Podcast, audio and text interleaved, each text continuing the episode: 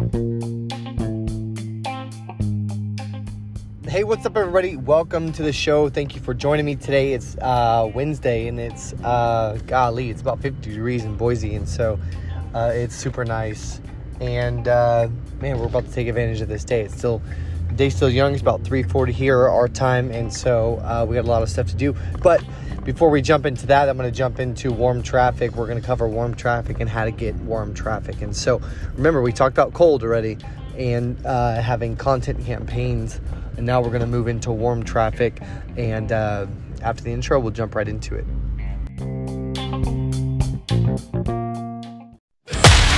So the big question is this How are tattooers just like us, who don't cheat people, focus on the art of tattooing, who are dedicating time to improve our skills? How do we market in a way that lets us get our ability and the things that we love out to the world?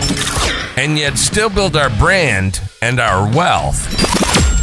That is the question, and this podcast will give you the answers. This is the Tattoo Marketing Podcast, and this is Matt Timmons.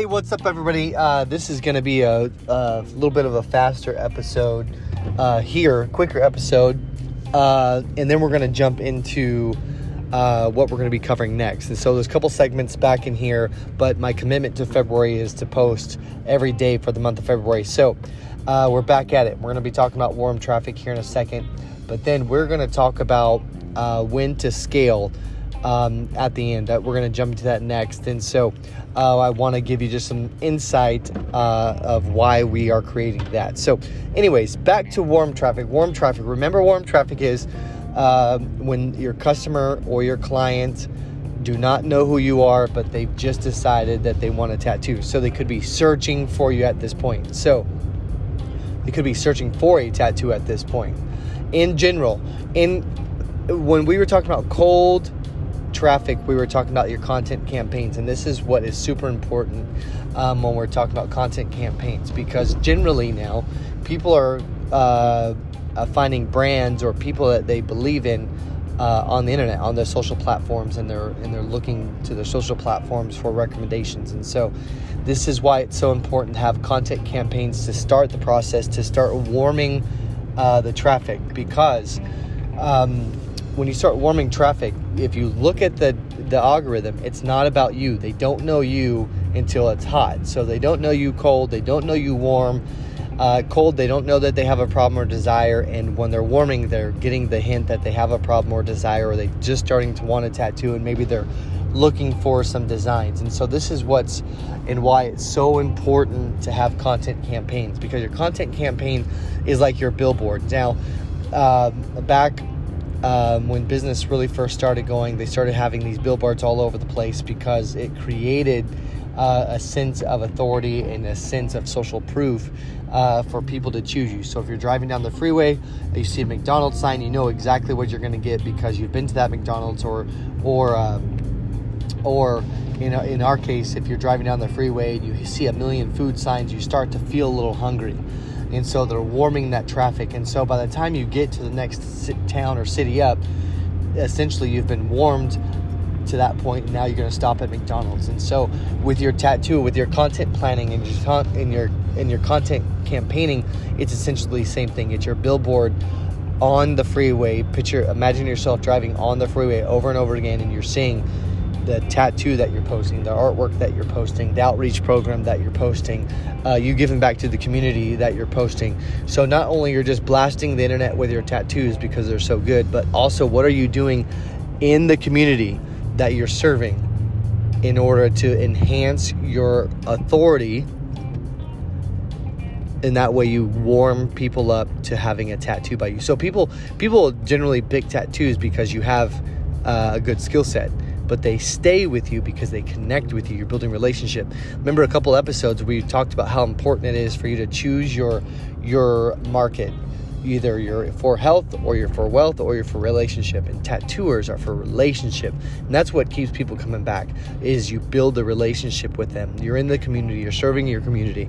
You're uh, doing outreach programs. You're doing tattoos. You're posting tattoos. You're doing uh, uh, free tattoos for, per, for, for somebody that just lost their lost their dog, and you're going live about it on Instagram or uh, Facebook, and you're and then you're interrupting people's patterns because they want to watch you tattoo this person for free and they just lost their dog or whatever the story could be. People connect through story, and tattooers build relationships. If you're not building relationships, I can guarantee you're not clearing $100,000 a year as a tattooer because you're just banging out tattoos. Now, even the super popular tattoos, they have the, the, the celebrity tattoo artists, yeah, they may be over $100,000 a year or more because they've built that relationship, that connection through TV or through cross promotion or something like that. For the everyday tattooer, this is not you. You have to, if you want to turn your your customers into fans, you got to build your relationship. They want to know that you're doing more than just doing tattoos. You got to be in the community. You got to be doing these outreach services, these different things, and and uh, and that's how you're going to warm your traffic. So imagine yourself on a freeway and you're driving by billboard after billboard after billboard, and finally you're gonna want to get a hamburger. You're finally gonna want to get a soda because you've seen it a million times. Same thing with your content campaigning. Post your stuff that you're doing over and over again. Post it at different times during the day. Post it, boost it, boost a post that's been liked a lot, um, and that sort of thing. So people continuously see your billboard, and uh, that's how you're going to warm your traffic. Um, and then, so let's talk about scaling. Uh, we got one more episode in the traffic series, which is hot traffic, which is kind of easy.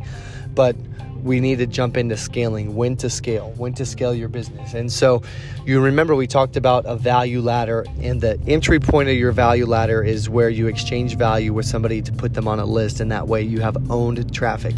Now, most of the clients that we serve, uh, their portfolio is their their uh, their entry level or their front end offer to get people on the list. So we have moved a lot of people from posting all their tattoos on the Facebook, just posting a little bit, and, and then having a call to action to see their portfolio, and that way you get them on the list. Okay, so so then your next step logically is getting the deposit and getting a tattoo done. And then the next step after that is figuring out what else you can offer as a business. It could be some aftercare cream, it could be some numbing cream, it could be some apparel, it could be a course on how to run lines, it could be that sort of thing. Um, and then the next step is how to create an affiliate army that does all the promotion for you. And so, when to scale, when to jump over, when to jump through this value ladder and kind of move up the ranks uh, is the question. And the upcoming series after the hot traffic, we're going to answer those questions and we're going to give you a full detail on when to scale your business. And that's when you're going to start making six figures plus, almost seven figures and seven figures beyond. So, right now, you can, if you're having t- uh, struggles with your Instagram, if you're not getting your Instagram con- to convert, I just released uh, at uh, tattoomarketing101.com forward slash insta i-s-t-a a free pdf that you can go download right now. It's free. That's going to teach you how to set up your instagram and teach you how to use it as a tattooer. So um, to start gaining your and building your brand, building your building your uh, billboards, you have to content campaign to warm your traffic, and you can start that with that free gift, that free Instagram gift. Now, 97% of tattooers are on Instagram, so you need to be one of them. Go grab the free gift. It's tattoomarketing101.com forward slash Insta, and we'll see you tomorrow for the next episode.